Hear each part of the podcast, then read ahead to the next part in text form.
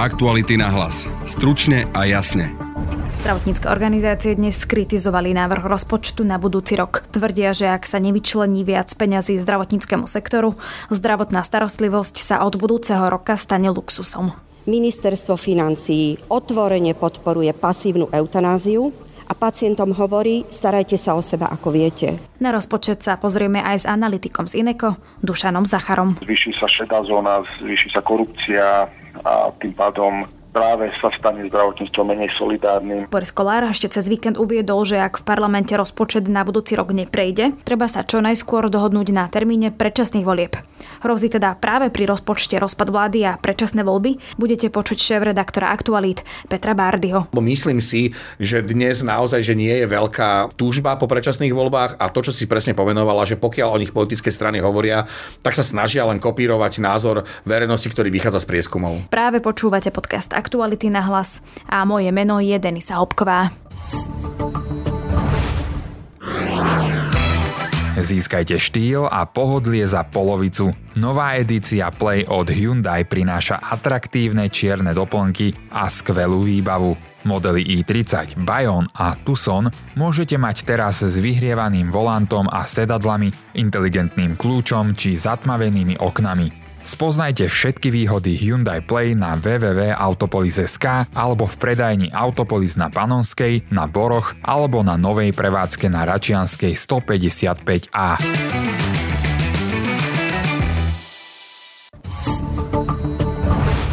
Štúdiu vítam šéf-redaktora Aktualit Petra Bardyho. Ahoj. Pekný deň prajem. Budeme sa teda rozprávať o vlastne tom aktuálnom politickom dianí a vidíme, že teda dnes parlament opäť nebol uznášania schopný, malo sa hlasovať o novele štátneho rozpočtu.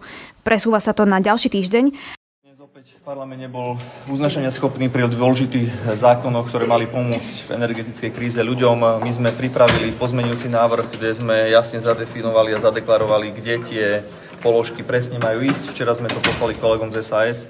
Bohužiaľ, dnes sa SAS opäť pridala k Robertovi Ficovi, k Petrovi Pelegrinimu, k Mazurekovi, k Sujovi a zablokovali tieto dôležité zákony. Ja som videl nejakú tabulku. To, čo my hovoríme, je, že v rámci e, skráteného legislatívneho konania prišiel do Národnej rady návrh na navýšenie rozpočtu 1,5 miliardy eur. Toto považujeme za správny krok. Problém sme mali s tým, že na tej výdavkovej stránke nebolo napísané nič. Tam bolo napísané iba všeobecná pokladničná správa, to znamená Biankošek pre atomovky Igora Matovič. A teda taká tá úvodná otázka, môže podľa teba štátny rozpočet byť ten moment, kedy sa vláda rozpadne? O tomto sa špekulovalo už v podstate celý rok od začiatku, lebo tá zlá situácia v koalícii ešte v časoch, keď tam bola aj strana Sloboda Solidarita, bola naozaj natoľko vyhrotená, že bolo, bolo otázne, či vôbec bude schválený štátny rozpočet. Špeciálne, ak ministrom financií je Igor Matovič s jeho všetkými tými atomovými bombami a spôsobom, akým nekomunikuje, respektíve komunikuje s ďalšími rezortami a s rozpočtovými kapitolami štátneho rozpočtu. Čiže naozaj e, bola to téma a je to téma, hlavne po odchode Sasky a potom, že, alebo v rámci toho, že zvyšok koalície menšinovej a menšinová vláda sa nedokážu zo stranou Sloboda Solidarita dohodnúť na podpore štátneho rozpočtu. Predseda sme rodina Boris Kolár vlastne aj povedal v tej uh, diskusii víkendovej, že ak by ten štátny rozpočet neprešiel, tak on je za predčasné voľby, respektíve bolo by dobre sa dohodnúť na tom termíne. Kto reálne naozaj chce tie predčasné voľby z opozície a či chce aj Boris Kolár napríklad? Boris Kolár si robí už naozaj pomerne dlho kvalitnú opozičnú politiku. On je vlastne vo vláde len formálne, je tam len kvôli tomu, že mu tam niektoré veci biznisovo jednoducho sedia.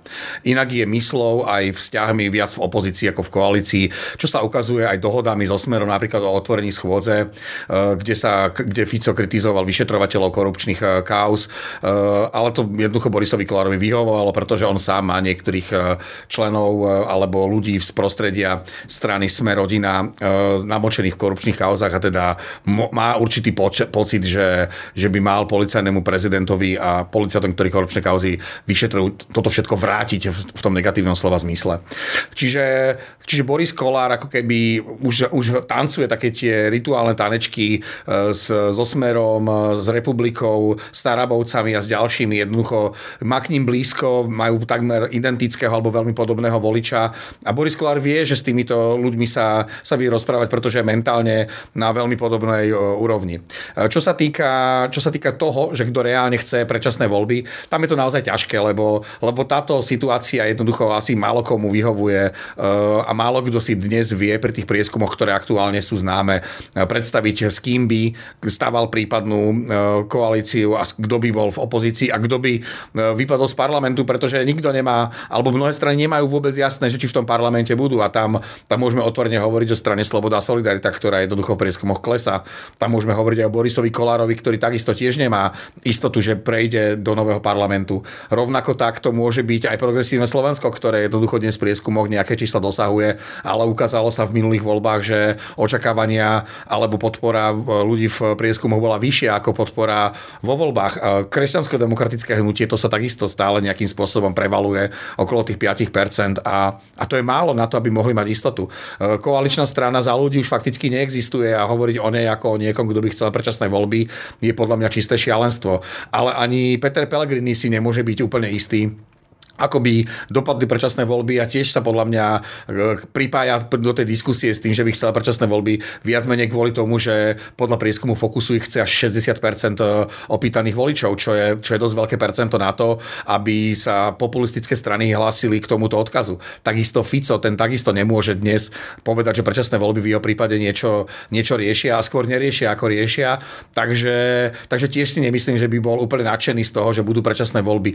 Jednoducho, predčasné voľby voľby dnes chce asi naozaj že len málo kto, ale všetci si uvedomujú, že, že koalícia alebo vláda v takom stave, v akom je, jednoducho e, s najväčšou pravdepodobnosťou nemôže dovládnuť až do riadnych volieb. Hej, čiže oni ich vlastne nechcú, ale je to trošku taká hra na voliča, lebo vidia v prieskumoch, že oni by si to prijali, ale zároveň teda čo, nie sú tomu nejak akože nevyhýbajú sa tomu, lebo môže sa stať, že vlastne ten parlament nebude fungovať? Presne tak a hlavne tu sa, tu sa živí nejaká, nejaká pseudopredstava, že tu e, vzniknú po voľbách koalície, ktoré sú už dopredu dohodnuté a hovorí sa tu o návrate Fica. Ja si reálne neviem predstaviť e, akúkoľvek politickú stranu okrem republiky, ktorá by, a možno Borisa Kolára, e, ktorá by išla s, s Robertom Ficom do koalície. Ak sa tu živí názor, že Peter Pellegrini bude nadšene utekať do náručia Roberta Fica, aby spolu spolu vládli, tak je to veľmi pre, nepravdepodobné z môjho pohľadu, pretože Peter Pellegrini si, dožil, si zažil dostatok e, ponižovania od, od Roberta Fica, zažil si od neho naozaj nepekné veci a myslím si, že, že jeho ako že politická e, cesta smerom k hlasu alebo oddelenie sa od smeru bolo logickým dôsledkom tej vnútropolitickej e, krízy, ktorá, ktorá v smere bola.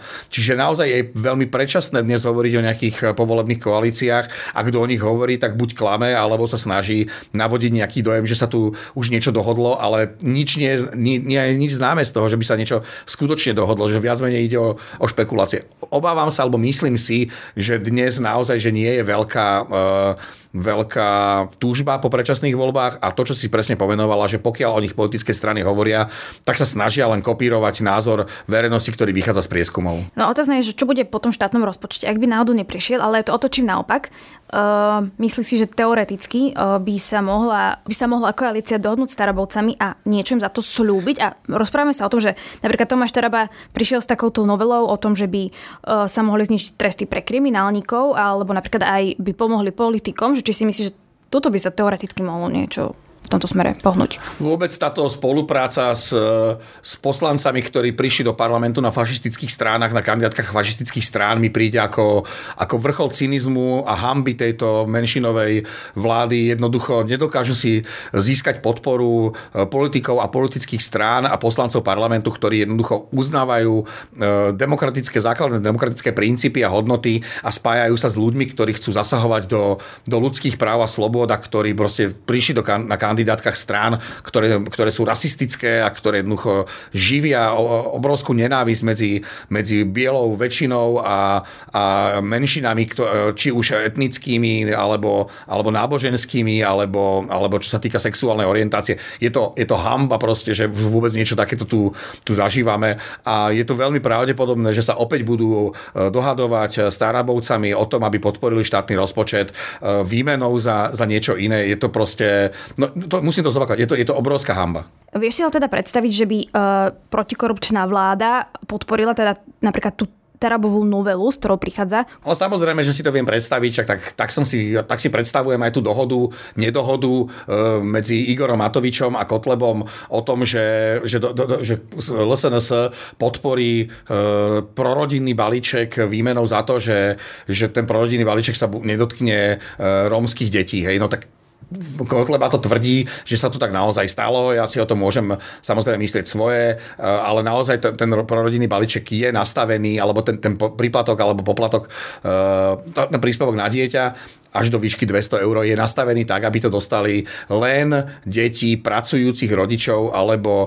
rodičov živnostníkov, ktorí si platia vysoké odvody. Hej, a to je, to, to, to vyzerá, ako keby to bolo naozaj nastavené na ne, po nejakej dohode. Čiže, čiže áno, ja si viem predstaviť akúkoľvek dohodu, ktorá umožní e, menšinovej vláde e, schváliť štátny rozpočet e, s kýmkoľvek, kto im, kto im za to zdvihne ruku. Ešte jedna udalosť, ktorá možno bude aj veľkou témou, uvidíme, bude odvolávanie Romana Mikulca, ministra vnútra. Zatiaľ teda nevieme, či sú vôbec vyzbierané podpisy, takže čisto v teoretickej rovine, ale tu sa hovorí o tom, že je tu reálna šanca, že by ho odvolali. Myslí si, že to tak môže byť?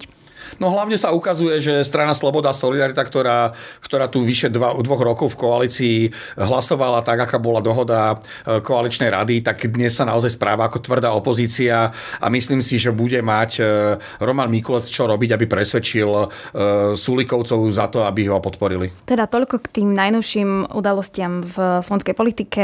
Šéf-redaktor Aktualit Petr Bardy. Ďakujem pekne. Zdravotnícke organizácie kritizujú návrh rozpočtu na budúci rok. Tvrdia, že v ňom chýbajú stovky miliónov eur. Šéf asociácie nemocníc Marian Petko hovorí, že ide o najhorší rozpočet za posledných 20 rokov. Odmietame ho úplne unblock celý, ako je prezentovaný a minimálne v rozpočte chýba 450 miliónov eur na to, aby bol systém stabilný ako tak, ako toho roku. Ja chcem povedať, že ak takto bude schválené a vyzývam poslancov Národnej rady, aby takto rozpočet nepodpísali a nesú nesúhlasili s ním, teda nesúhlasili, čo sa týka zdravotníctva. Ak by bol takto schválený rozpočet pre zdravotníctvo, tak môžeme povedať takmer z istotou, že apokalypsa slovenského zdravotníctva začne 1. decembra 2022 eh, odchodom lekárov, pretože ku tým terajším 2000 pribudnú určite stovky ďalších a pribudnú k tomu aj sestry poskytovateľe nebudú schopní zabezpečiť zdravotnú starostlivosť. Ak ministerstvo financií súčasný návrh nezmení, zdravotníci sú pripravení protestovať. Opäť Marian Petko. V prípade, že by takto rozpočet naozaj išiel do vlády, protesty cez celý segment, lebo naozaj toto už presiahlo akokoľvek našu toleranciu, a sľuby, ktoré sme dostali a ktoré e, sa ukazovali, že by mohli znamenať predsa len určitý posun, ostali len na papieri a realita je úplne opačná. Zdravotná starostlivosť bude dostupná podľa Mariana Šóta, zástupcu súkromných lekárov len pre bohatých. Zdravotná starostlivosť sa stane od 1.1. luxusom pre všetkých našich občanov, pretože v tejto situácii nie je možné ani akýkoľvek ambulantný poskytovateľ alebo akýkoľvek poskytovateľ na Slovensku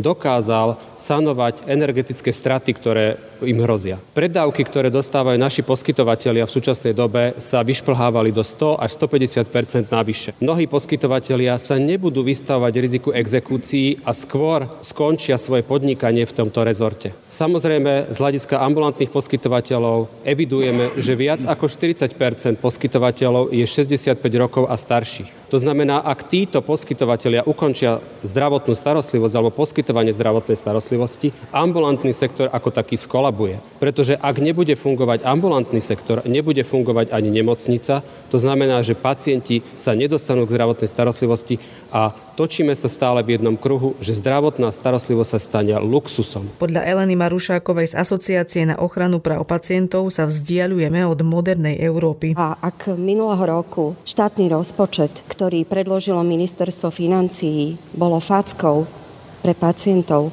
v tomto roku to nie je už len facka, je to nôž do chrbta.